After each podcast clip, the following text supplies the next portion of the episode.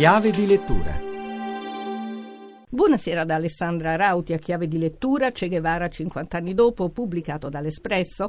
Il libro, ben documentato e arricchito da bellissime foto, nasce dal progetto editoriale di una firma illustre del nostro giornalismo, Bruno Manfellotto. Sarà lui a raccontarci di cosa si tratta. Il libro è nato da due ragioni principali. La prima era quella più ovvia, c'era un anniversario rotondo, i cinquanta anni dalla morte di Che Guevara. L'altra invece da una curiosità sia personale sia intellettuale. Com'è possibile che cinquanta anni dopo questo mito sia ancora così vivo, senza distinzioni politiche, perché è vivo tra i giovani di destra e tra i giovani di sinistra, attraversa appunto le generazioni. Abbiamo cercato di, di indagare, abbiamo costruito un libro su questa indagine. Un libro indagine, un'inchiesta su una leggenda. A quali conclusioni siete giunti? Intanto una scelta di evitare la discussione più ideologica sul personaggio, ma cercando di capirne le profondità personali, perché forse quelle ci spiegano perché piaccia ancora, sia stato un mito per tanti anni, ed è soprattutto una, cioè il fatto che questo personaggio è diventato un po' il simbolo di tutti quelli che fanno politica senza pensare al potere personale, anzi a un certo punto addirittura abbandonandolo, lasciando le proprie origini borghesi. Era un medico nato in una famiglia borghese argentina e poi inseguendo questo suo sogno che addirittura l'ha portato fino alla morte, quindi un eroe romantico che non può non colpire l'immaginazione di tutte le generazioni. Come è costruito il libro? Gli ingredienti sono sostanzialmente tre. Cioè c'è una, una fortissima e bellissima parte fotografica. Abbiamo pubblicato immagini sconosciute, inedite, o anche riproposto altre famosissime, come quella famosa firmata da Alberto Corda, una delle quali fu regalata a Gian Giacomo Feltrinelli, che ne fece un poster che è entrato in centinaia di migliaia di case di tutto il mondo, quella del guerrigliero col basco di traverso, i ricci. Poi c'è un secondo ingrediente, che sono articoli che ho chiesto per l'occasione. C'è una biografia riscritta e riraccontata dal biografo più importante di Che Guevara, Ignacio Taibo. Poi ci sono una serie di scritti di oggi che indagano su quello che dicevamo, cioè perché piace o perché non piace, o quali sono le sue caratteristiche, quali sono queste immagini, perché hanno tanto colpito. Poi c'è un terzo ingrediente, anche quello molto interessante, che è un'antologia degli scritti che apparvero negli anni dall'inizio della rivoluzione cubana fino alla morte di Che Guevara, che raccontavano dal vivo che cosa era e chi era Che Guevara, gli inviati dell'Espresso che andavano a Cuba a cercare di parlare con Che Guevara. Ci sono cose molto belle, ne cito una in particolare, che è un reportage in più puntate di Jean-Paul Sartre, vero reportage giornalistico, quindi non prevaleva il filosofo ma il cronista, che racconta camminando nelle strade dell'Havana che cosa è Che Guevara, che cosa è il suo mito e che cosa è la rivoluzione che lui ha contribuito a costruire. È tutto, scrivete a Chiave di lettura chiocciola rai punto it. A risentirci lunedì.